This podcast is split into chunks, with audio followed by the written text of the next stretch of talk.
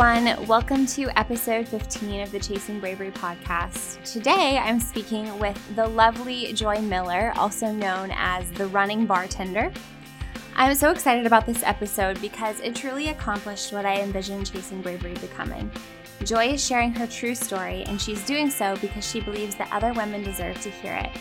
And while I won't give away any details of what the story is, it's hers to tell after all. I will say that she showed immense bravery in doing this, and I'm so honored to be the platform through which she decided to make her truth public. What I can tell you about Joy as an introduction is this Joy comes to us from Ireland, and we are happy to have her on a running scholarship. Joy discusses her experience making the transition into college and also to another country, as well as her subsequent run in with the police for a drinking fine that ultimately cost her her scholarship. This story does have a happy ending, however, and Joy shares how she overcame her drinking issues and went on to re enroll in school and ultimately become an All American in her beloved sport of running. I won't give away too much more because I want you to hear it all from Joy. So before we get to the conversation, take a moment, will you, and go rate and review the show on iTunes. Your feedback is how I know if I talk too much, share too much, have a funny voice, make weird sighing noises, or do some things well, and I want all the feedback. I promise I'm a glutton for constructive criticism and earned praise, so throw it all my way. All right, in the words of my southern mother who's visiting me tomorrow, all right, y'all, let's enjoy this conversation with Joy. Hi, Joy. Welcome to the podcast. Thank you. Thank you for having me. Yeah, so um, go ahead and introduce yourself to everybody listening. You are the running bartender on Instagram. Um, but give us an idea of who you are and what it is that you do. Okay, so my name is Joy Miller. Um, I'm originally from Ireland. I came over to the States back in 2007 on a Trek scholarship. I was recruited here.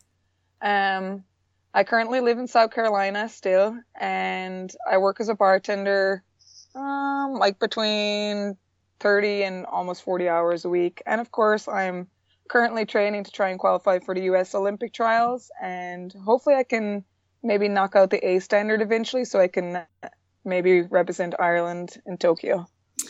Fantastic.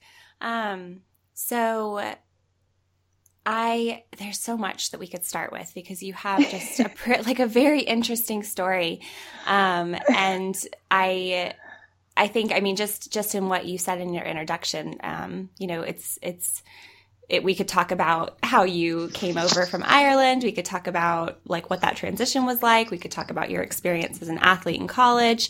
But I'm going to let you decide where you want to start. oh wow. Um I guess we can kind of start with like how I got here. Okay. Um so I was pretty pretty good through my like younger years, through high school, um running wise. And then uh, I got a couple of different offers because Ireland's a big recruiting country for mm-hmm. like U.S. colleges. I feel like. Yeah. And I just got a lot of offers from different schools, and a friend of mine was running at Coastal Carolina, so I wanted to kind of go there because I knew somebody. Um, and that's kind of the reason why I picked that school, and I ended up coming to Myrtle Beach. um. So, what was your experience like running in the United States, but also that transition. Was it easy for you or did you struggle with it at all? So at first I kind of struggled with it. Um, I obviously left my family. I'd never left from home before, um, other than to travel like to a couple of meets in England or whatever with the Irish team. But yeah, it was a big, it was definitely a big change. I had a boyfriend back home. That was kind of hard to leave him. Mm. Um, my first semester was kind of rough because I feel like I wasn't really ex- too accepted onto the team. I had people that were nice, and I had people that I just, you know, wasn't easy. Mm-hmm. But um, my second semester was definitely a lot easier. At first, I was like kind of homesick, and I just wanted to go home all the time. Um, but my second semester, everybody started to take to me a little bit more, and it became a lot easier. Mm-hmm. Um, and throughout that, um, I was okay in my freshman year, but I did get injured, so I ended up um, redshirting for indoors, but then I came back for outdoors. I, I just didn't have a good season my freshman year. Well, I don't think that many people do, to be honest. yeah, it's a, definitely a rough transition. It is, and developmentally, it's a very um, pivotal point, especially um, as a female and then as a female athlete, because not only is the transition to college uh, huge, but there's also, I mean, you were also dealing with an international transition. Mm-hmm. And then it, there's also just a lot going on in your body at that age in life. Um, and I find that it's a really it's a really uh, complicated time to be trying to be really competitive. Um, yeah. And I don't necessarily think that there's anything wrong with it, but I just think that it it's definitely I think that girls could be prepared a little bit more for the fact that they probably are not going to run their best performances like their freshman year of college. yeah. And for me it was kind of hard too because I came from like, you know, back home it's more clubs and schools and I trained more with men than I did with women. Mm. So all of a sudden, I'm like thrown into an environment where I'm only running with women, and it's completely different. Yeah. Not that there was anything bad about that, but it wasn't something I was used to. And then coming to South Carolina from Ireland, I struggled a lot with the heat and humidity, which I still do. It's yeah. still a hard, hard thing for me. yeah, well, I can imagine, and I bet that the running culture felt different because, I mean, running with a group of women is awesome right? But there's also downsides sometimes because, yeah, I mean, girls are girls and, um, there's, I mean, girl code is a term for a reason. oh, yeah, definitely. Girls can be really hard on each other. yeah. Well, and I think that if the culture is really positive, then that's awesome. But I don't think that it happens. I think more often than not, it doesn't always look that way. And I think that, um, you know, that can really be difficult for especially the younger girls on the team because they already yeah. feel they already feel like I guess a little insecure and yeah, almost out of place. I yeah. think I felt a lot out of place. Yeah, and you're trying to find your way, and you're aware of the fact that there's a hierarchy because there is, you know. Oh um, yeah. And it's just like a really, it can be a really uncomfortable period of time. Um, it's a wonder to me that more girls don't sort of crumble under the pressure of that because it's just man, I don't know. I mean, I feel like they come and they do come and go a lot because, like, mm. from just um, even like being an assistant coach with colleges and stuff, you see like a lot of girls will end up. It's always usually one or two will end up leaving and going back home. Either they just can't handle being away from their family, or they just feel very uncomfortable. And you know, it's sad. It sucks that you know you can't like pull them in and mm-hmm. be like, mm-hmm. "It's okay, you're fine, we'll help you," but you know sometimes people just need a little extra time before they can spread their wings, I guess. Sure. And there's nothing wrong with that. Um, no. I think that that's in a lot of ways, I think really like healthy and probably more common, you know, that people might have like a period of time where they're like, I'm just not ready for this. And then they figure yeah. out a way to make themselves ready or they come back to the sport or, um, there's all this developmental stuff. It's, it's, uh, it's always very interesting to me when I see someone who has like thrived in that environment and has gone yeah. from like their freshman year to their senior year, like in a very linear, smooth, you know, fashion yeah, because I'm amazing. like, wow, you're an outlier because the, like I don't know how you've managed to do this because I there's so many things that get in the way of that yeah, happening. Sure. um so I'm curious because in your bio that you sent me, you talked a little bit about how um, you had started at school and then um, something happened and you ended up not.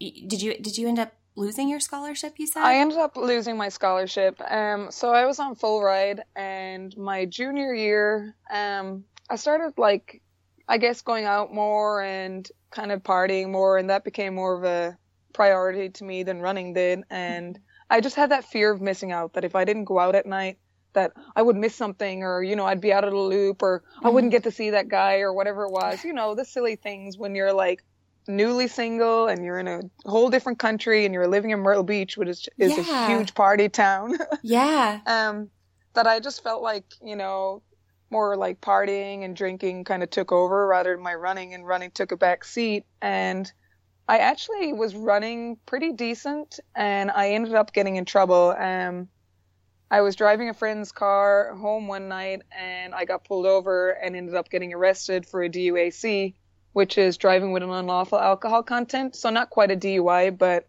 I mean almost the same thing. Mm-hmm. And of course, I was naive. I shouldn't have been driving. So please drink responsibly and get a, a designated driver or an Uber or something. Don't do what I did. Mm-hmm. Um, but yeah, I was silly. I rolled through a stop sign, got pulled over, got arrested, and went to jail for the night. Um, and I think I, I felt like I was a little bit used as an example because the next day my mugshot was on the local newspaper and it was like Coastal Carolina athlete was arrested for a DUAC. Uh, And yeah, um, and I had just ran at Virginia Tech the weekend before and won a 5K. It wasn't anything crazy.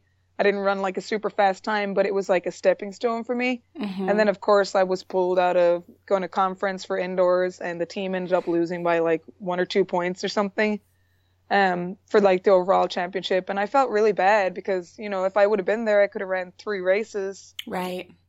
and I would have scored somewhere.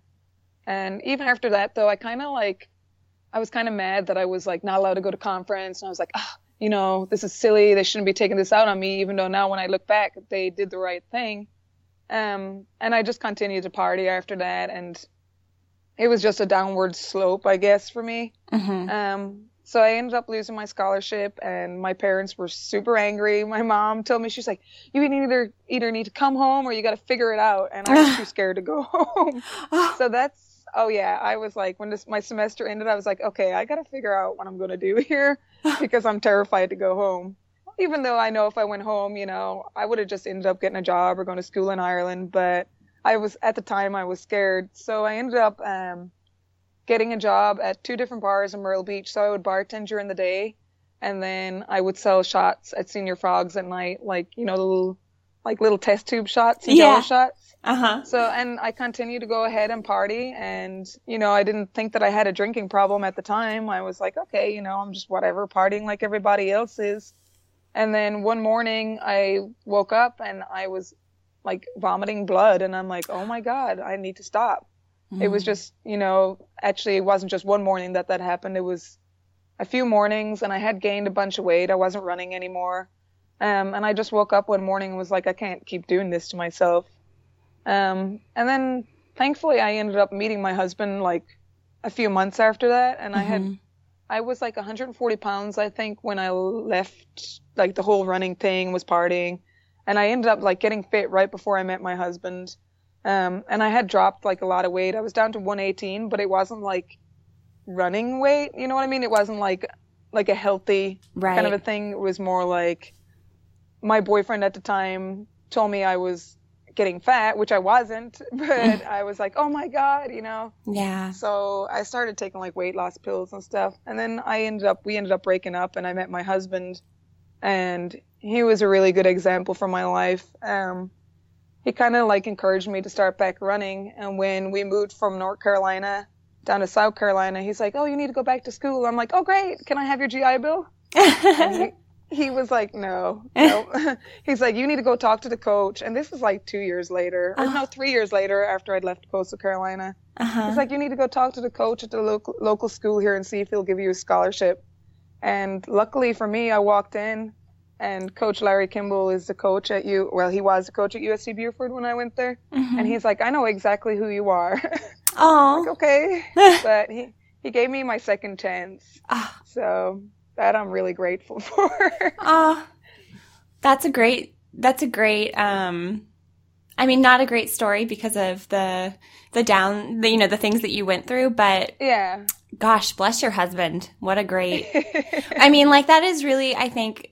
Um, I always, I always am really inspired when I hear about situations in which like partners or couples are able to like help their significant other be better. Um, yeah.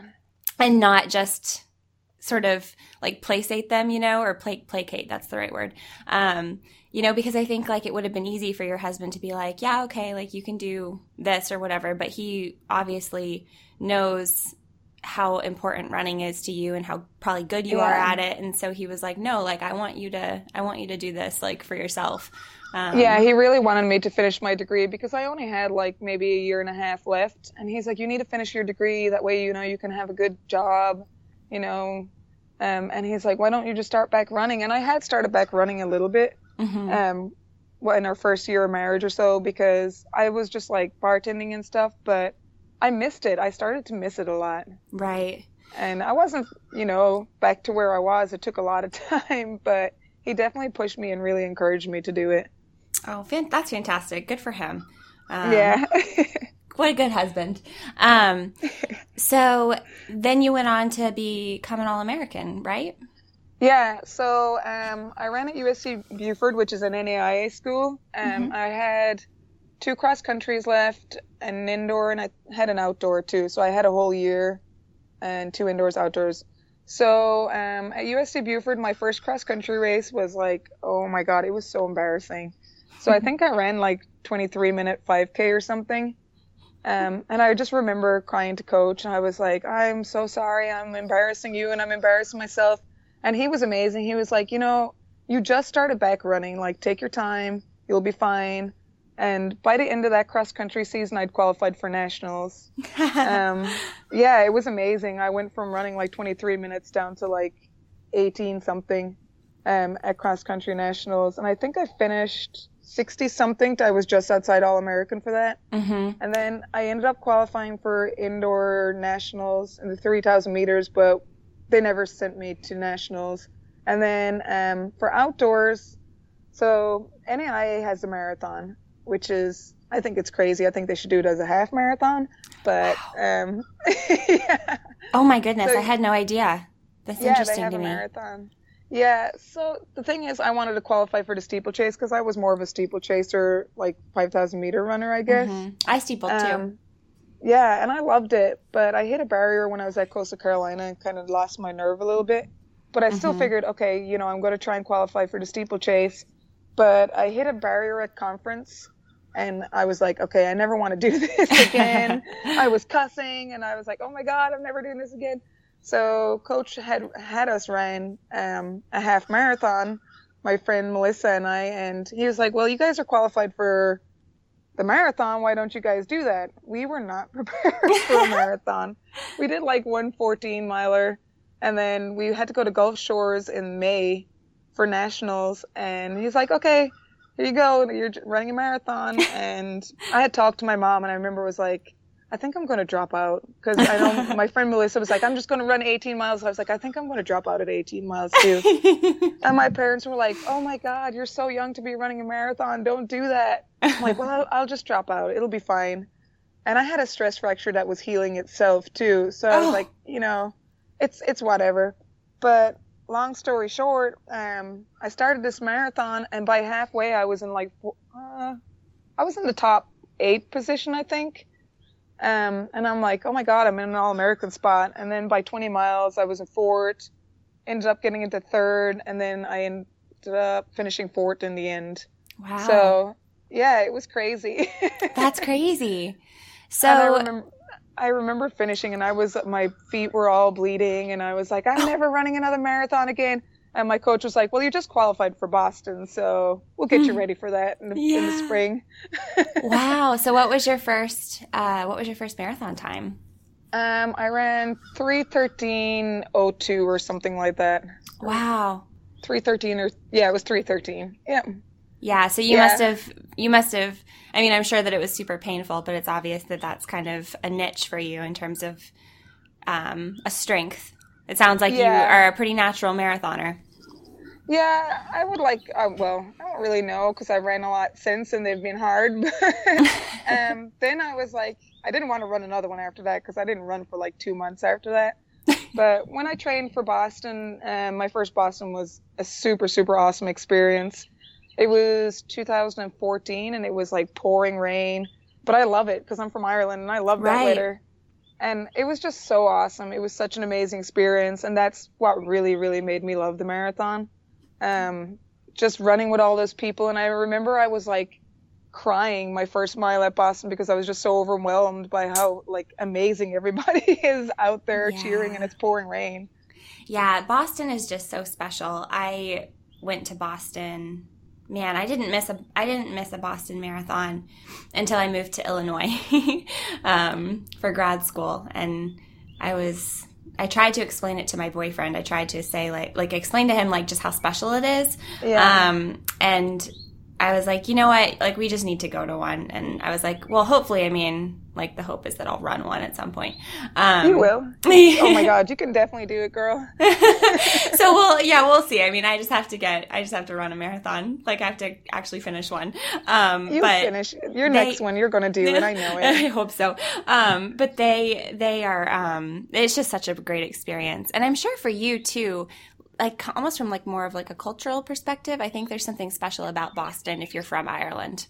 Yeah, it was awesome, and I got to stay with my friends, and they're like Irish background, and they lived in Quincy at the Mhm. time, and that's like the Irish part of Boston, Yeah, and it was really cool. It was awesome. Yeah, it's definitely kind of even feels, I think, in a lot of ways like a little Ireland. I remember um, being in Galway and being like, this fe- feels a lot like Boston to me. Like, this Yeah. is very, very similar. Oh yeah, definitely, and especially with the accents. Like I, I just love going to Boston because it just reminds me of home. It's like yes, all these Irish people. yeah, and that's And so crazy. nice. Yeah, and, and I really think that those things go a long way in making us feel like good, po- like mentally. Um, Yeah. And I think it's so interesting that connection because it's like when we feel good and when we feel like we have a community and when we feel like supported and part of something, we tend to perform better. And so it would make sense that, you know, for you, going and running a race in like weather that you felt familiar with in like an environment that felt homey to you that that would be like a good experience and like probably the best place for you to run your best you know Yeah, and absolutely, and it was. I ended up running like a 16 minute PR and breaking three hours, so it was definitely a, a mix of everything. Just brought me to the line, and just crossing that Boston that Boston finishing line is special in itself. oh. so you ran your second marathon and you ran a two two hours and what 57 minutes 56 Yeah, two hour 57. Yep. okay um nice do you see that quick math i did in my head Yeah, look at you. That would have taken me half an hour. I went to grad. I, I'm in grad school for a reason. There you go, girl. yeah. um, I would have been so embarrassed if I was like super off. Um, but totally hit or miss. But um, so I'm curious about your progression since then. So what is your current marathon PR? My current marathon PR is 250 in Houston in 2016. Okay. Yeah. Yeah. Okay. Um, and so what has your progression looked like between now and then? Because you said you've run some really hard marathons since then. Um, yeah. yeah. Oh wow. So it's been all over the place. Yeah. Um, Well, I've I'm heard that that's how marathoning can be. Like, I've heard that, you know, you can be really, really fit, but sometimes it just doesn't go well. Oh yeah, definitely. Because I went into Boston last year extremely fit, like probably as fit as I've ever been until now. Um, and I really thought that I was going to hit the 245, and I went into the race like I'm going to do it. I know I can do it. And I went through the half on target for 245, and I was still pretty close. I want to say like 246, maybe 247 through 30k, and I just fell apart in the last 10k. But it was super super hot my watch decided that it didn't want to work anymore like 10 minutes before the start and i was just freaking out and it really broke my heart and that was the second year in a row that boston had broke my heart because the year Mhm. before it was really hot too and i just didn't have a good run there Yeah. but- there were two years back to back that were really not great for running. Yeah they were horrible i'm not gonna lie they were just oh soul crushing Mm. I had someone on the podcast. Um, I don't know if you know um, Sarah Mah- Mahani. Mahan- shoot. I don't want to say her last name because I said it. I said it during the podcast, and then um, she was like, "Oh, you actually pronounced it wrong," and I was like, "Oh no!" So okay, it's either Sarah Mahani or Sarah Mahani, but uh, i wonder and if i have listened to that one because i do listen to a lot of your podcasts i don't know if She's- i've listened to that one or not she's tri-tonal runner um and she's adorable she's like tiny little tiny little human. Um, she has like dark Aw. hair. Um, she yeah, she's great. Um, but she she in her episode, she was really fit too, also for last year. Um, and she had actually just won a marathon, like broke the tape. Um, and her race just didn't go the way that she planned for it. But it was like super heartbreaking for her because Yeah. she was so fit, you know, and it was just like, oh, this is not an indicator of my fitness or how hard I trained. That's Um, ex- that's exactly how I felt too. Because the next day, my coach texted me. If the race would have been today, it would have been a whole different story. I'm like, of mhm. course, story of my life. Ugh. Well, I mean, but the bright side of it is like you're so you're so young still in terms of marathoning and um, I think the more that I learn about the marathon in general, the more that I feel like it's one of those things where sometimes you do get lucky and you know you don't run a ton of them before you like have a really awesome breakthrough. Like some people just get really lucky and they run the time that they're fit to run um, right away. But i think that I, i'm sure that you'll i'm sure that you'll run it eventually if you keep at it. Oh yeah, hopefully it happens this year. yeah i hope so too. Um, But I feel like Houston was a pretty good race for me. Um, I was actually self-coached for Houston, mm, and it just everything just clicked on the day. And I never I ran one 20 miler going into it, but I did a 20 miler with um, 10 miles in the middle at marathon pace, and I really think that's what got me there. But Okay. of course, Houston, it just worked that I you know fueled perfectly every 5k and got my water, got my Gatorade, um, which is what was on the course at the time, and it was just perfect weather. I guess a little like Houston this year. okay so for you um, the fueling thing is really important Yeah. Um. Oh yeah, definitely. Because I've struggled a lot with GI issues. hmm So um. And actually, I ran off the course at Outer Banks Marathon like a year and a half ago. I ran off the course at 22 miles because I really needed to go to the ba- bathroom and there was nothing nowhere. um, and it was because I guess my fueling wasn't great and the goos that I was using or the gels that I was using, they just went straight through me. Like my body just didn't process it; it just sent it straight out. Ugh. So right now I'm using Generation UCAN, and it's actually been a game changer for me. I Oh. really haven't had any GI issues with it, and I feel strong throughout. Like I've used it in all my half marathons and my workouts, and I feel really good about it. That's really interesting to hear. I've been telling myself that I need to look into that um, forever, and I just haven't pulled the trigger. Yeah, oh my god, you absolutely should. Um, I'm really excited to use it for my marathon. Um, well, if it's a game changer, I mean, it's so, just so interesting how sometimes all it takes is one little thing, you know, to change, and then it clicks. yeah, And Do you yeah, have I mean- celiacs? I have never been tested for it. I don't know if I do or not. I don't think that I do. okay. Um, I was just I curious because of the um, of the genetic link. Like, um, there's a really high Whoa. percentage of people with celiacs um, are have an Irish background. oh, you know, I should probably look into that. I wonder what, like, what are other symptoms of having celiac? So okay, so I my mom is Irish, um, and so and and she has she's sensitive to gluten, but um, I found out that I had celiacs when I was 22 years old. Like it took me till Oh, then wow. to figure it out. Yeah. Yeah. Um, and the reason why it took me so long was because I was kind of like my symptoms weren't typical of what you normally hear. So I heard celiacs and I I would think to myself that like a person with celiacs like is like super super super sick and isn't really able to keep anything down and like throws up after they eat gluten and Yeah. like can't get out of bed. Like I had this very extreme idea of it. But then so I was really struggling though and I was really fit, but it was it's and celiacs is one of those things that tends to get worse as you age because your body like just keeps losing the ability to deal with this thing that you're eating that you're allergic to. Yeah. Um, and so I was so, I was, you know, running so, I was so fit, but I was having these just bizarre episodes of just like my blood sugar just plummeting. So they thought that I had type 1 like diabetes or something like Yeah. that um, because I was testing I had to test my blood sugar because it was going into like the 30s and the 40s which is like insanely low. Yeah, um that's really low. yeah, and then I was I, ha- I was getting stress fractures all the time.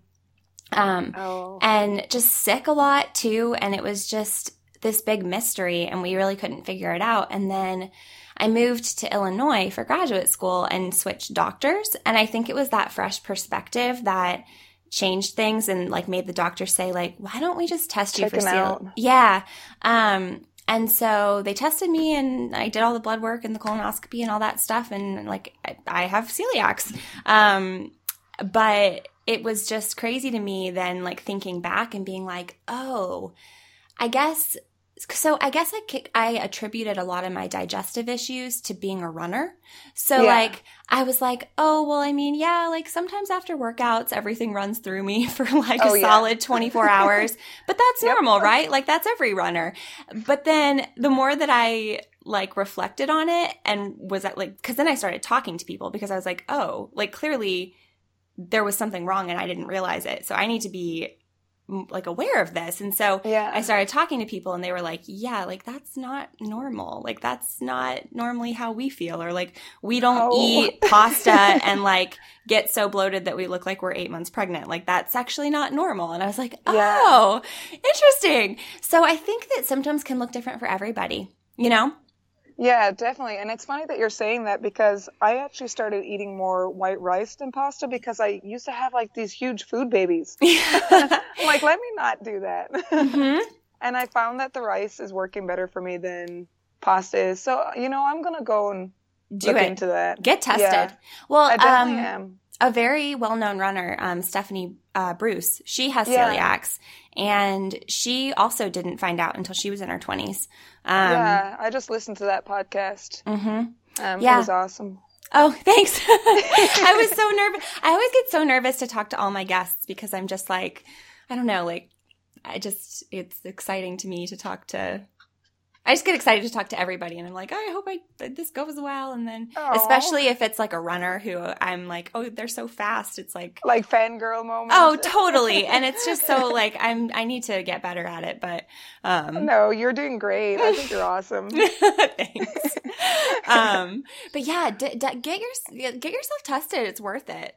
Yeah, I'm definitely going to do that because one of my friends is kind of, um, she's a nurse practitioner and she's kind of just like taken over my whole iron thing and she's been amazing. She's been such a help for me. So I'm going to question her about it. Yeah, sure. just see what she thinks. Um and cuz I mean, that could also be a huge game changer cuz Yeah. I mean, th- it was for me. I know that as soon as I figured that out, I was like, "Oh my gosh, like this is what it feels like to feel normal." Um, yeah, because I could definitely do without those GI issues. Oh my gosh. Yeah, yeah. oh, it was just insane. And just like all these little things that I didn't even realize were attributed. Like, um, I have really bad anxiety and I always have, and um, Yeah. just a pretty anxious person. But um, that was something that got way better. And it's actually like there's like a medical scientific reason for why people with celiacs have higher levels of anxiety when they're eating gluten because it's like an autoimmune response and Yeah. um, our gut, like our gut microbiome, um, so heavily influences like our mood. And so all of those things are related, which I was just like, oh my gosh, like this is just a whole new world. And that actually kind of makes a lot of sense for me because there's just so many light bulbs going off in my head right now because I had the worst anxiety growing up. Um, like I used to have to drink herbal tea and like all these things when I, especially when I was racing as a kid, I would be so nervous before a race that I would throw up on the line and the gun would go off. Oh, Um, yeah, I used to be really bad and I still get anxiety every now and again. Like I'll be at work and my heart will just start racing like for no reason. And I just have that feeling like something, you know, yeah, and then, that of course, I already have an autoimmune disease, so I wonder if it's all linked up, you know? Yes. Well, so let's talk about that because um, I know that you had said that you felt willing to share about about some of that. I know it's not something that you have talked about very openly before. Um, so is that something that you are comfortable talking about? Yeah, definitely. Okay, Yeah, awesome. I'm ready to talk about it. okay. Well, um, I'll let you. I'll let you take it away. Okay, so um, I have alopecia universalis, which is basically um, hair loss of the complete body. So I don't have hair on my head. I have a wig. All my hair fell out when I was 12. Um, my eyebrows come and go all the time. My eyelashes come and go all the time. And I never have to shave my legs, which is really awesome. Silver linings. yeah. Oh, yeah. That's a silver lining to it. And, you know, I get to buy a wig every couple of months or like every, like once a year, really. Um, so I don't have to go to the hairdresser and get my hair cut or Mhm. get my hair dyed or anything like that. So, yeah, I mean, it's got its upsides to it. um, so tell me a little bit about what that diagnosis actually means because I, I mean, I'm guessing it has it's more than just hair loss. Like I'm sure that there are other things that you're impacted that are impacted So- by it. I haven't let it really impact me that much. I mean, I think because it started like it happened to me at such a young age that like growing up like it was just a thing for me. Mhm. Um and nobody ever really said anything to me about when I was growing up. Like every now and again somebody'd be like, "Oh my god, is that girl sick?" or whatever. But I mean, basically what alopecia is, it's um so my autoimmune system like attacks my hair follicles basically and just sees them as a pathogen and just kills them. Mhm. So I think it's like my white blood cells just take over and any of the like oxygen carrying cells that go to my hair follicles it just kills them. Okay. That's the definition that I was kind of always told growing up. Um, they say it's not um, hereditary, but it could be kind of like I don't know um, how to really explain it. Somehow linked or correlated. yeah, like there could be a link. Like you're you are you can be predisposed to like predisposed to it, That um, makes but it's not sense. nec- yeah it's not necessarily hereditary. So if somebody has an autoimmune disease, or even like the doctors told me growing up, they asked if anybody was diabetic in my family, and I do have an aunt that's diabetic. He's like, okay, so it, you know it may there's something in your family that's causing those autoimmune responses. Mhm. Um, but there's nobody in my family that I'm aware of that has alopecia. Um, but then it's also triggered by an environmental stress. Mhm. So it could be like trauma or like an, a, another illness, um, or like like anxiety, which I have a lot of, or had. It's not as bad now that I'm more getting older, but it was bad when I was a kid. But I did have like, um, like a serious scare when I was like around that age when my hair started falling out. So I ride horses too Mhm. and we were out fox hunting and the pony i was riding was crazy and she just decided you know to jump right off of this we'll call it a cliff because that's pretty much what it is it was the side of a glen Ugh. and i landed into a river and like went head over heels and someone had to jump in and save me and then like i would say like a few months after that um, my hair started falling out okay. so I think that was the environmental stress that it was just such a shock to my system that my body just turned on this autoimmune response to it, I guess. oh, that makes perfect sense. Um, Yeah.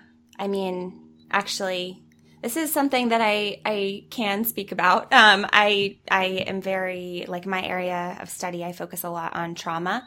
Um, Yeah. Whether it's complex or um, something that's more like PTSD. So um, Yeah. that that experience that you had was traumatic. um, It was. and- I was so yeah. scared. Like after, like when I would ride like my pony or whatever, or other ones, I would be like, "Oh my god, I don't want to go that way," because I was so scared it was going to happen again. Right. and the body, the body, it's fascinating how the body responds to trauma, um, especially when you're a young person and and you don't have a lot of worldly experience to um, make connections with. So Yeah. the experience feels so mm, like there's like so much more magnitude i think to scary things that happen to us when we're little because oftentimes you know it might be the first time that we've ever experienced something like that Yeah. um and the trauma response is t- it's full body and i mean there are so many different things that can be impacted and one of the biggest things is actually our immune systems um and so that actually makes perfect sense that that was all sort of related. So yeah, Yeah. that yeah that makes that that's very. Um, oh my gosh, my dog's in the front yard. I don't know how he just got out. Hold on, I just have to go get him. He jumped You're the fine. fence. Oh my god, I'll be right back. Okay. All right, everyone. We thought about cutting this part out, but then decided, hey, it's real life. And sometimes my dogs are the worst. This is a podcast that's supposed to be real, and I'm not trying to fool anyone into thinking I have it all under control. In fact, you could probably hear my dog barking her squeaky toy just now. Thank you to Joy for being so understanding about my little hooligans. All right, guys, back to the show. Did you get him? Oh my gosh, yes, but I am just like flabbergasted right now because that damn dog. I can't believe he jumped the fence. So he's a border collie and he Oh. I knew I knew that I shouldn't have worked on him with like agility work because he's just like a little Takes Like- advantage. ninja. Yeah. And well I, almost feel like he did it because he was wanting to get my attention. Yeah, that's what they do. Yeah, That's he's done it. be- He's done it before, but it's only been when he's been like, "Mom, I want you to like let me in," or like, "I want you to pay attention to me." Oh, Yeah. a brat. All right. Anyways, I'm so sorry about that. Oh, you're fine. It's fine. I totally understand. Trust me. um, well, so, um, so you, the you started noticing your hair loss. So talk to me a little bit about what that looked like, like what you started like noticing, and then the diagnosis, um, and kind of what that experience was like. Because I mean, twelve years old is pretty, or ten or twelve. Twelve. Yeah, I mean that is still. 12, 13. I'm sure it was hard for you. Yeah. Um. It was so long ago now that you know. I yeah. It was hard. I do remember it being kind of hard. Um. So what basically started happening was I started getting like ball patches. Mm-hmm. Um. And I we were like, what in the world? You know, at first we didn't really think a whole lot of it. Like, oh, you know, maybe something rubbed on me or you know my hair is falling out there. And then more and more came because I used to ride horses, so we thought maybe the helmet was rubbing on my head, or Mhm. I would always wear a hat because it's cold, and I'm a little bit of a tomboy anyway, so you know we're like, okay, you know, let's back off from doing that, hmm and then just more and more would fall out till eventually like there was none left, pretty much for the most part. And I remember that I had like I had super super long hair, Mhm. and I remember that I was like holding on to this like little bit of a ponytail that I had left, and I used to wear bandanas all the time. Oh. And my mom eventually was like, you know, we need to like just cut that. Like we need to get rid of it. And it that was hard. I mean, emotionally it was. And being that young. So eventually um I just started running. I didn't wear a wig at first at all. I just had bandanas and that's all I wore all the time. hmm Um and then one of my friends like throughout high school, I want to say my later years in high school was like, "Let's get you a wig." and that's when I started with the wigs. But as far as like diagnosis and stuff, um, when we first, because it's not very, very common, um, I've started to notice it more now as the years have gone on. I'll like notice people, hmm um, and I'm like, oh, you know, that person, that's definitely alopecia. Because you can sometimes you can tell like the difference. For me, I can tell the difference Uh-huh. between somebody that might be, you know, say has cancer or something, Right. than somebody that has alopecia. You know, there's a lot of times you can, you might be able to tell. Yeah. Um, but as far as the diagnosis, we went to our doctor and he was like, "Oh wow, I have no idea." I want to say that they did blood tests and stuff. And when I went to like the hospital in the city near where we lived, they were like, "Oh, we got to test this for like this crazy African disease, this, that, and the other." and it was just a little ridiculous, you know. yeah. Um, and eventually somebody was like, "Oh, you have alopecia," like, and explained what it was. And we're like, "Okay, great. Now we know what it is. Well, can we fix it?" And there isn't actually any cure for it. Mm. Um, and I've been looking into it like since I've moved over here, and the FDA hasn't approved anything. But when I was growing up back home in Ireland, they wanted to give me steroid injections Mhm. into like my scalp area and the doctor was like oh so it's going to be painful and you know it shortens your lifespan and what the actual injection is is erythropoietin so being an athlete yeah. that's like you know good at running and that's not something that I'm willing to to do you know and even even now as I grow older I know that I, I can get it medically but I'm just such a clean sport advocate that I would rather be bald and not have hair than to cheat, pretty mm-hmm. much. You know, even though I could use it for medical reason, but I think that's just taking advantage. You know. Well, and I mean, I think that it also. I, th- I don't I mean you know I don't think that anyone would fault you if you wanted to do that but I also think that it comes down to like your priorities. So yeah. if you're comfortable with you know getting your wig and doing that kind of thing then yeah. you know there's no i don't see any reason to change it. But i mean maybe something might change at some point and you'll be like well it is important to me that you know yeah. i try this. But i get what you're saying. Yeah i just feel like you know i don't want my lifespan shortened or you know i don't know what erythropoietin is going to do to like my reproductive system and all that like i want to have kids eventually and i don't want you know anything to be happening to them or anything like that right and i just it wasn't something like even when they said it, I was like, uh, no, I think I'm good on that. Like, yeah. it just I didn't mean, ring. It didn't just didn't feel like something that was worth it.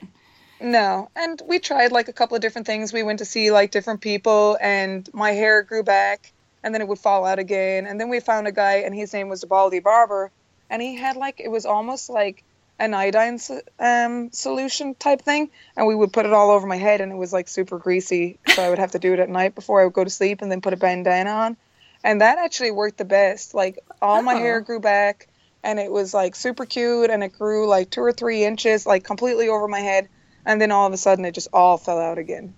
That's interesting. Like, okay. The, yeah. the baldy barber the Baldy Barber, and he didn't have any hair. I don't know why he didn't work use his magic potion on himself. that's a really cute name. I yeah, wonder what was in it.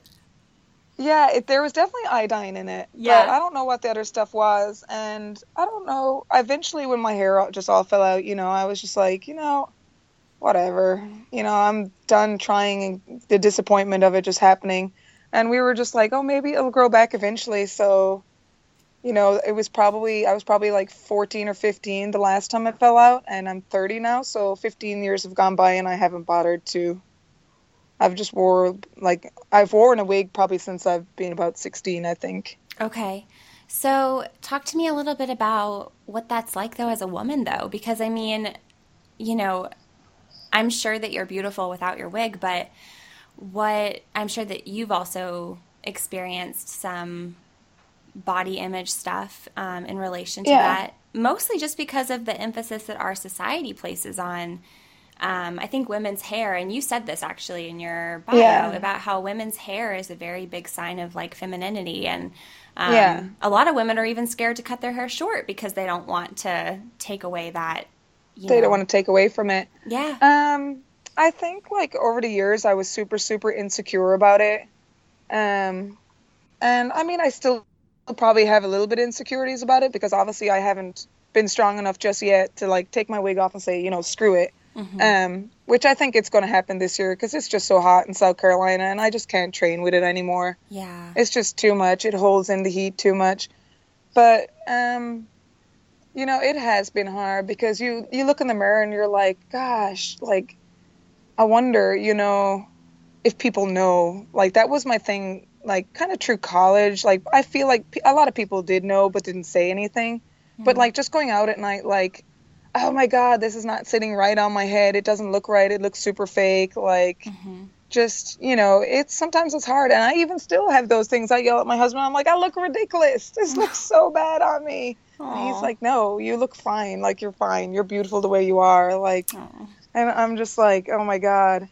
But I mean, having a wig, it's they just don't. It doesn't style like real hair would. You know what I mean? Yeah, and I'm sure it doesn't it's, feel like it. Like it probably feels no. like a, a like a thing that's on you.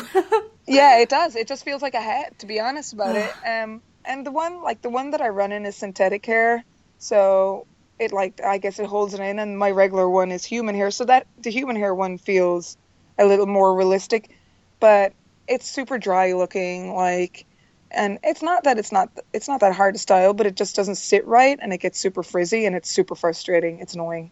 Yeah. well and it's not yours you know yeah, like it's not. it's and that i don't know i mean i just i think that that's also probably part of it like I, I try like i'm trying to think about what that would feel like and i think i would just feel like i would be like this isn't mine. Like this doesn't feel authentic to me. Yeah Yeah, Um, and I mean that's kind of how it is. But now that I've worn one for years, it's kind of like okay, well I'm used to it now. This is my daily life, pretty much. So tell me this: Do you think that you wear your wig? I mean, um, at this point, like you said, it's part of just like your daily life, probably your daily routine. Um, Yeah. But do you think that you wear it more for you or for other people? So that, because I mean, I think that sometimes there's a fear that you're going to make other people uncomfortable, or maybe someone's going to like be like, "What's what's wrong? Like, what happened?" Or yeah, um, do Yeah. you think it's which do you think it's more of, or maybe a little of both?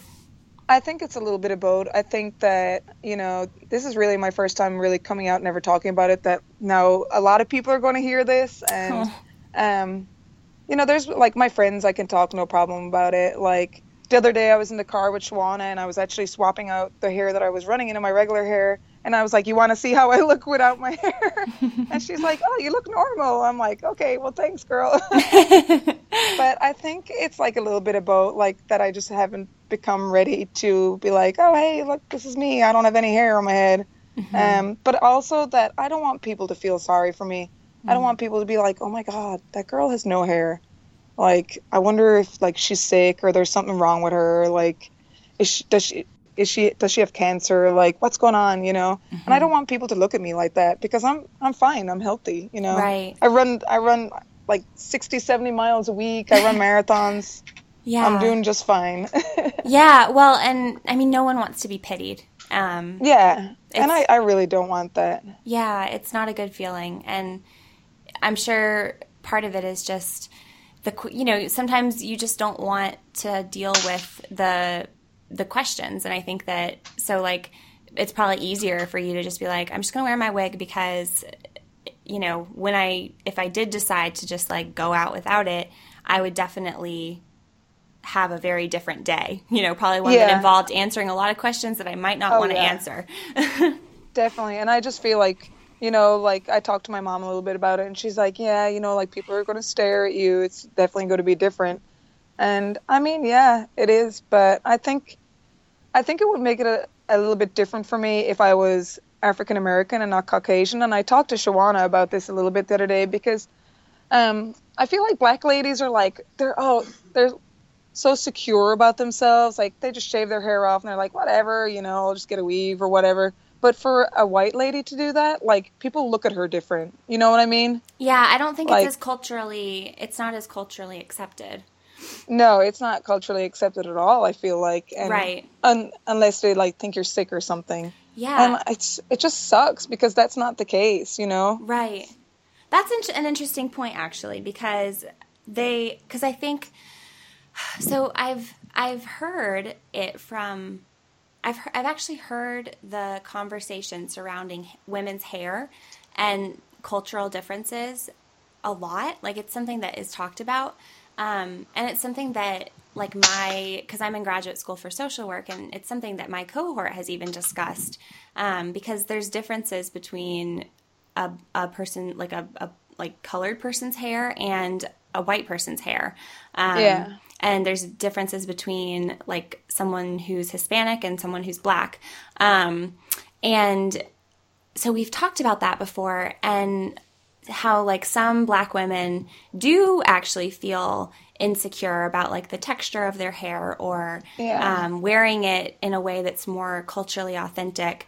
Um, but I think it's an interesting point that you bring up that, and I've actually never thought about that, that there are, there are, you do see black women in the com- like in the black community who have no issues shaving their hair their head and I- I mean it, it look I think it looks beautiful um, Yeah. but and it's it's like accepted and so someone wouldn't ask questions like someone wouldn't just automatically assume that that woman had cancer right but if it's a white woman that would be the assumption so that's Yeah. a very very interesting point and I've never thought about that it from that perspective um, Yeah. and that's that's interesting that you were talking to Shawana about that what did she say about it Um, she kind of was. Well, she went back to like the whole cultural thing because I feel like African American women they put weaves in, they change out their hair all the time, and a lot of the time she was like, well, they probably maybe messed it up, so they're like, okay, I'm just gonna buzz it and you know start all over again. Oh, that's interesting that she was like, oh, it's probably for this reason. Yeah. well, um, So you you said that you're you're thinking this year that you might just kind of try to start going Trying- without it. Yeah, um, I think that I'm going to just because trading in South Carolina, it's always hot, and I know that it's going to get up into. Already, it's like I'm sitting outside today, and it's probably like 75, 80 outside right now. It's it's beautiful, Mhm. but it just gets so hot, and the way that my hair, like the hair that I use, is set up, it's like a monofilament layer, and the um, the hair strands are like hand tied into it, but it just holds all the heat in. So when I start to sweat on my head, the air like the heat doesn't go out it just turns into water and just or sweat and just drips like down by my ears or down like the back of my neck so it doesn't evaporate anywhere it's just stuck there yeah. and it just makes me overheat and i've been at the track a couple of times like later in the evening at night when it gets kind of dark and i'm just hot and i've just pulled it off and it feels so good. Just the air. But i have to be really careful because i don't want to get sunburned so i'm just going to have to slowly start doing it. But i think you know if i qualify for the trials or it might even happen before it that i'm just going to say screw it and it's going to come off because i want to make women feel secure about themselves Yeah. i know that there's there's other women out there that are probably battling the same thing as i am and they just feel so insecure about it but I don't want them to feel that way. I want them to know that you're beautiful in your own body and your own skin, whether you have hair or not, Mhm. and that you shouldn't feel, you know, that you have to be hiding behind something, Right. you know. Oh, yeah, absolutely. I mean, I think that if you want to wear a wig, then that's fine. But I also Yeah. think that no one should feel like they have to do that for some Yeah. sort of like societal code. Um, Yeah. And I mean, I definitely think that there should be more awareness surrounding the various reasons why a woman might not have hair on her head. And it's not just because she's sick or because, or even because she has something like alopecia. It could be because she Yeah. wants to have her head shaved. Yeah, exactly. I mean, there's so many ladies out there um, that, you know, a friend of theirs has cancer and they're like, okay, I'm going to shave my head just to, you know, be with you. Or, you know, you see a lot of people do when they find out, like, for the children cancer and stuff like that. yeah Like, okay, I'm going to shave my head so, you know, these kids feel like they're normal almost. Yeah. Yeah. Um, no, which they are normal. It's just they don't have any hair.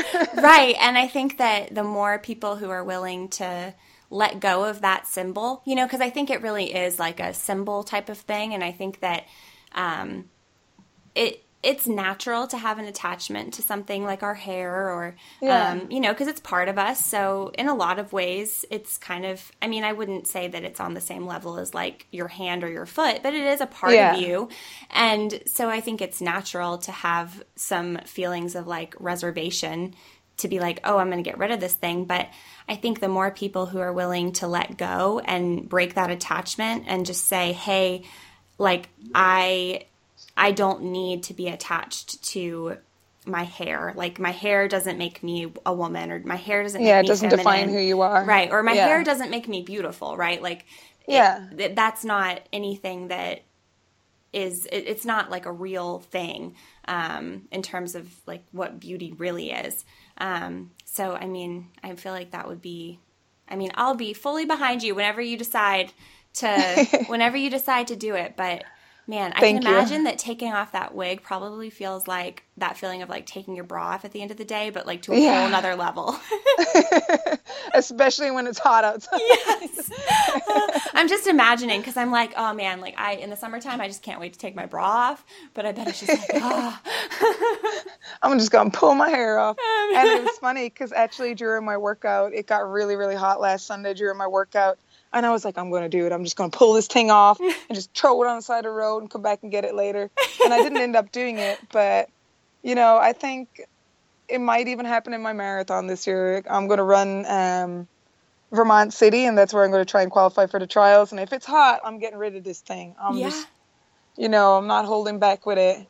But I think it'll definitely happen if I do qualify for the trials because I want to, people to know that I am healthy and that I am strong. Yeah. And just don't feel bad for me just because I don't have hair. Like, it's not a big deal, you know? hmm Well, I guess it is a little bit of a big deal, but not anything crazy.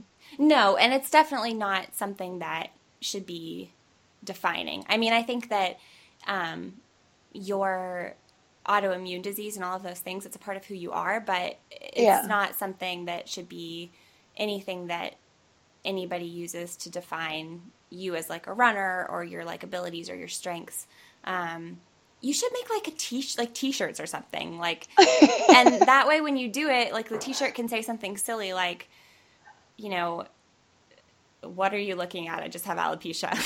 yeah, I should do something like that. you know, because I mean, then smart. yeah, it would like stop people in their tracks, and then they wouldn't ask the question, but it would be a way of like explaining it without actually having to explain it. Without it. having to talk to people. Uh huh. And then and then other people could get them too, like other women or girls who are inspired could be like, I want I want a T-shirt too. yeah. Oh, that would be good. Yeah. like that. yeah, I mean, I can totally see it. Totally see it in my mind. um, well, so um, you're planning, you're you're hoping to qualify for the trials this year, um, and that when is your goal race? So my goal race is uh, Vermont City Marathon, which is Memorial Day weekend in Burlington, Vermont. Okay, have you ever been to Burlington, Vermont? No, I have not, but I'm excited. I hear it's awesome. Yeah, it's beautiful. My brother goes to school um, in Burlington. He's Oh, at cool. So- yeah, he's at UVM. Um, Nice. Yeah, he's a little little nerd. Um, no, he's not a little nerd. He's not little at all, actually. But he's he uh, he studies um, chemistry and botany. So um, Oh, wow. yeah, he's really smart, and Yeah. he's all about like different plants. And he actually sent us a picture of like some like plant spore under a microscope. Um, the other day, like in our family group text message, and he was like, "Isn't it beautiful?" And I was like, "You're What is you're that? just my nerdy little brother. You're so cute." Oh, that's cool though. yeah, but yeah, Burlington, Vermont is beautiful. Um, and so Memorial Day weekend, that's in May. May, yeah, the end of May. I think this. Yeah, it's probably the last weekend of May, or maybe the second last weekend of May. Okay, So I'm hoping it's going to be cool in Vermont. They said 50s for the race start. it'll be beautiful. it will. It should be beautiful. Um, Vermont is typically like very, very nice weather. Um, Yeah. So You should join me. You should get ready for Yeah, it. I'm actually like thinking because that, that's actually why I asked because I was like, hmm, that's really close to home, and I love Vermont, and I would be off Yeah. of school. So maybe if everything goes well in my marathon in April, maybe I could just like bounce back and do another one. You could. There you go. Hopefully you recover really good. I know, and I'm gonna try this Generation UCAN, so maybe it'll be a like game changer for me. Yes, and um, speaking of your blood sugar, you were saying that your blood sugar would dip really low. Um, Generation UCAN keeps a stable blood sugar throughout, Ah. so you never have to worry about it. that's awesome. Yeah, Yeah, I it think helps keep it stable. I need to. I definitely need to look into that. Um, Yeah. Well, so okay, so hopefully um, you qualify, and then talk to me a little bit about what that might look like in terms of like maybe running and representing your country um, in Tokyo. So, um, running just a sub 245 probably won't be good enough to get me on the Irish team because some of the Irish women are super, super speedy and they're Mhm. getting faster. So, realistically, I'm going to have to try and run sub 236, which I think is the A standard for Ireland. Um, so, it's it's definitely going to be hard. Um, I'm hoping that maybe if I can hit somewhere, I'm right now I'm going to try and train for the A standard so I can hopefully fall somewhere in between the A and the B standard. Um, if I can hit 242, 243, that'd be great. If I hit 244, 58, that'll be perfect too. Um, but maybe then I can quit my day job and possibly run for somebody. Mhm. Um, I'm currently sponsored by Skechers, but I kind of want to get in with like a running team, like a professional group, Mhm. um, and just try my hand at that because I definitely think I do have some talent in there. Um, and I've been running really well off low mileage. So I think if I can stay healthy and ramp up my mileage and, you know, get my anemia out of the picture and run with a team, that I definitely think 236 or faster is within my grasp for sure. Oh yeah, and I think that your um, willingness to dream big like that is awesome because I mean, Yeah. why not? Yeah. Yeah. Definitely. And I I think that, you know, working on my feet all the time and like crazy hours is just killing my running right now. oh yeah. But Um, and everyone's like, why don't you get a different job where you're not on your feet? Well, different job doesn't pay the cash money that I make at the job that I'm at. And I do love it. And I love the Yeah. people that I meet and the people I work with. So it's really hard for me to walk away from the bar when, you know, I can walk away with anywhere between two and four hundred dollars in one night. Yep. And I remember it's hard that. to leave that. Yeah, I was a, I was a server all through undergrad. Um, I worked at a fine dining restaurant, but um, it was like probably. I mean, it was it was fantastic money, and I Yeah. was. I mean, my coach hated it. I actually, I, my coach won't listen to this, but I actually would. I would actually tell him during seasons that I wasn't working Oh. but I and I but I was, but I was like, I Yeah. can't quit this job. I was like, I can't quit this job. There's no way. And I would be, you know, on my feet. I would actually get home from like cross country meets and then shower work. and go to work. Um, and I mean, it totally like I know I, I know what you mean. Like the amount of exhaustion that comes from standing for like you said like sometimes 10 hours at a time is Yeah. it's legit it's hard. It's really hard.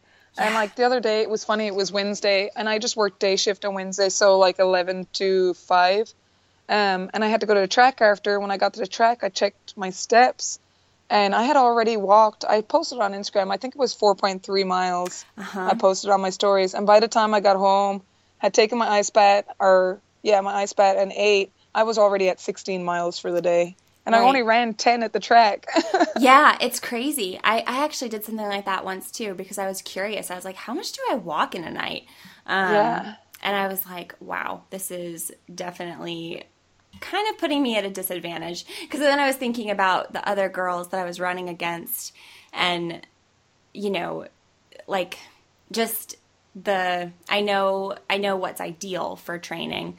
Um, and I was like, I'm not doing any of that. Like, I'm not like, putting my feet up as much as I should. I'm not getting Yeah. off of and and also too so many uh, so many times that I would run like really hard workouts and then have to go into work, which is like work. not good. Yeah, that's how I feel too. Like some mornings I'll get up and I'll do my runs or whatever, and then I'll go to work, and then I'm like dying. Right. And then like a, a lot of times I like to run more in the evening after work because I'll just drink coffee and then I'll be like zooming to go. But and sometimes I hit really good workouts. But I wonder how fast my workouts would be if I didn't just walk like an average of like three or four miles a day on my feet at work. right. It just makes you wonder. Yeah, and recovered like and got sleep because I probably worked the night before and had to get up and open the next morning. Yeah.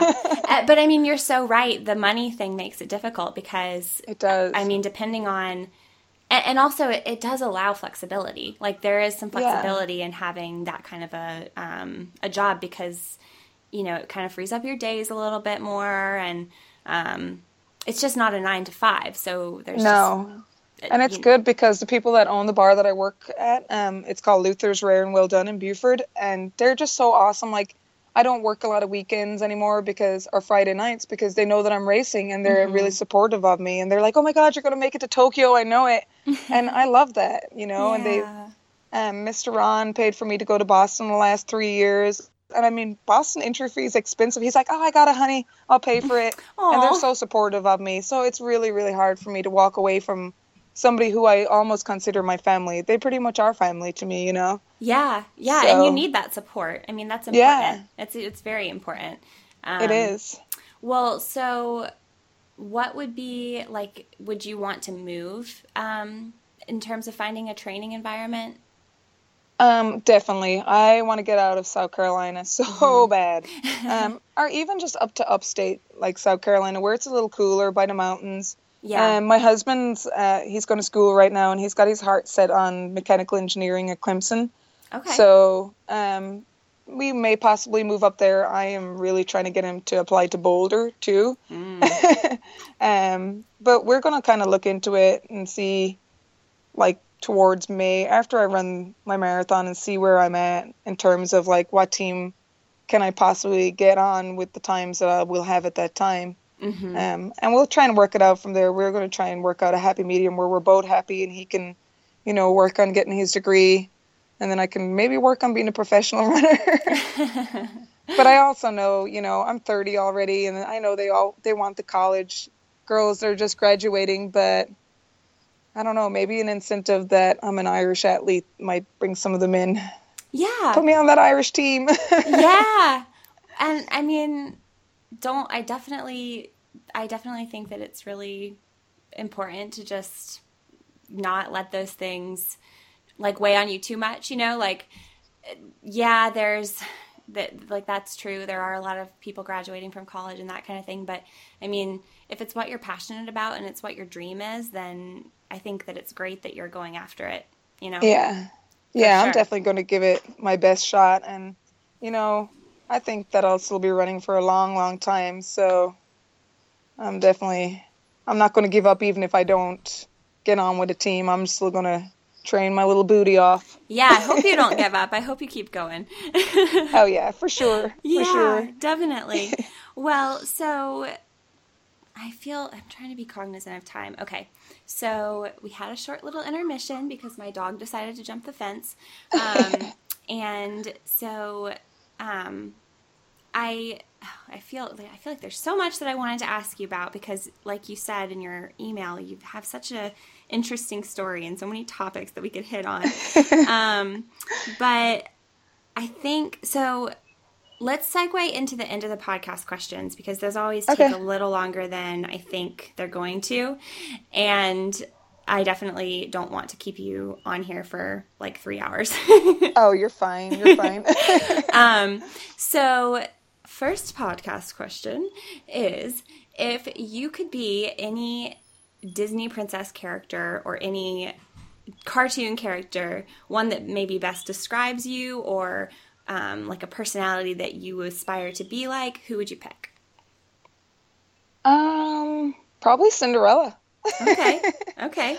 Um, mainly because the whole thing with my hair and you know, like she's just so beautiful, but she was the the one that like her sisters like kind of like shunned her down and was like, "Oh, you need to stay in" because they knew she was beautiful and they didn't want her to come out on her own. Uh huh. So I just feel like I need to find Cinderella within me and just get out there and be like, I don't really care what anyone thinks. And I already found my Prince Charming, so I don't have to worry about that.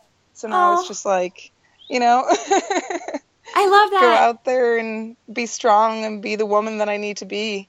Yeah. And I actually saw a really good quote earlier, and it was, um, oh, growth stems from being uncomfortable. And I think, you know, I've been uncomfortable my whole life, and I think I've finally come to the point where I'm ready to just grow out of it. Mm-hmm. I love that So, answer. Yeah. You're you're um you just have to release your your alopecia princess. yes, exactly. Maybe that should be your t-shirt. yeah. alopecia princess. Like, why does that Cinderella not have hair? Because she got alopecia. yeah. hey, it could happen to Cinderella too. That's awesome. Um, okay, so next question: If you could describe yourself or symbolize yourself with like a plant or a flower, what would you pick? Um, wow. Let's see. Probably a rose, Mm. because um, I can be super, super nice to look at, but I'm really like, I guess, I, I guess it can be a little prickly at times. Uh-huh. Like, Okay. I'm like hardy and tough, and like you can look at me, but don't touch me, kind of a thing. Like, I got a bit of an attitude about me. Okay. Shawana also said a rose. oh, really? Oh my Yeah. gosh. She said, well, she said a yellow rose. Oh, that's Yeah. pretty. Yeah, I definitely said- had a picture of a red rose in my head. Look at that. um, okay. So, That's why we're sisters. Oh yeah, you guys are both in the rose family. I love it. That's so funny that that's what you guys both picked. Well, she picked a yellow rose because, and she was so funny because she was like, I did some research and looked on Google, and I would be a yellow rose because yellow roses symbolize joy and peace. And Aw. those are things that I like to bring into the world. And I was like, that's great. oh, that's super cute. Look at Shawana doing, Yeah. doing her little research. it so it was so adorable. Um, okay, love that answer too, though. So next question is, what does being a woman mean to you? um, so for me, I think just being comfortable within myself. Um, being able to like, ah, oh, I should have went over these questions, but no, for me, fine. just being being comfortable um, and strong, independent. Like I don't want anybody to rain on my parade. Just because I'm a woman doesn't mean I can't do what a guy can do. Mm-hmm. Um, I just think you know, and this has come up a lot because I've taught about joining the military and stuff, and they're like, "Oh, women can't do like the stuff that men can do." Um, yeah, I'm pretty sure there's probably some women out there that can do it. Mm-hmm. Now, when it comes to like something like going into combat and getting shot at and you know getting killed possibly, I'm not quite entirely sure that women should do that, but I definitely do think that there is women out there that can do it. Mm-hmm. And I mm-hmm. think the reason that women should maybe not do that is because I think it would hurt the men that are around them more because they're wanting to protect the woman. Mm. But being a woman, I think just being able to have children and the body that God gave us. I mean, it's beautiful. Like that in itself is a strength, and mm-hmm. to be able to do those things is amazing. Mm-hmm. Yes, good answer. See, you're you're fine. Even you're you're good. Um, all right. So next question is, what would you consider to be the bravest thing that you've ever done? Um, probably talking on the podcast with you about my whole alopecia thing. That's yeah you know, it's been something that I've kind of hidden for a few, well, for 15 years, 16 years now. So, and I think my bravest moment is yet to come. So that I'm I'm chasing my bravery to yeah. taking my wig off. Ah, uh, yeah, you totally are, and I would agree. I think that that's really brave, and I'm so honored that you felt ready to share it um, here. So, um, thank you for sharing it's, it with everyone. It seemed like a good time. It really did. Oh, um, well, I, I feel like it's, um, I, I feel like you will impact a lot of women. And honestly, even if it's just one woman who hears it and is like, oh my gosh, I'm dealing with the same thing. It's like that's what it's all like. That's what yeah. this is for. That's what this podcast is for. So yeah, just to you know, I want ladies to feel secure about themselves, and you know, and I think your podcast was perfect for it. And when you asked me, I was like, you know, I'm just going to go ahead and do it. It's perfect, you know. Well, I'm so happy that you did. Um, yeah. Me too. hi, Binks. My dog just came in to say hi to me. hi, did daddy let you in? I think my boyfriend just came home because my dog does not know how to open the door by himself. but he knows how to get out, though. but he does, yeah, he does know how to get out. Um, okay, so the next question is What are you currently chasing? And you kind of just answered it. yeah, I'm chasing to be brave enough to get rid of the wig and just run without it. Um, I'll probably wear it in everyday life just because it's easier that way. Mm-hmm. Um, but I'm chasing that. I'm chasing leaving my bar and getting a different job maybe mm-hmm. um, which is really hard for me but i need to start a career somewhere. And of course i'm chasing that olympic dream. Mm-hmm. so hopefully it happens. Knock on wood. I'm literally knocking on wood right now. I know right? Me too actually. I'm super hyper like, i'm super superstitious. Um, well, I can't wait to follow along with the rest of your journey. Um, I mean, just keep doing what you're doing because you're inspiring, and I mean, the ups and downs obviously are inevitable, but I just think yeah. that um, I just think that you will definitely be successful because it seems like you are like you said, you like don't want people to rain on your parade, and you seem like you're really determined. And so I'm yeah. really excited to see how things play out for you, and I really wish you the best. Thank you so much. I appreciate it. Okay, everybody, I so hope you enjoyed my conversation with Joy. She's a joy, isn't she? See what I did there? I want to thank her again for being so open and honest, and I will 100% support her whenever she decides to take that wig off. I'm so excited for the episodes that will be coming out in the next few weeks. I have some conversations with noteworthy speedy mother runners on the docket, as well as two World's Team qualifiers, and I'll just let you wonder who I'm referencing.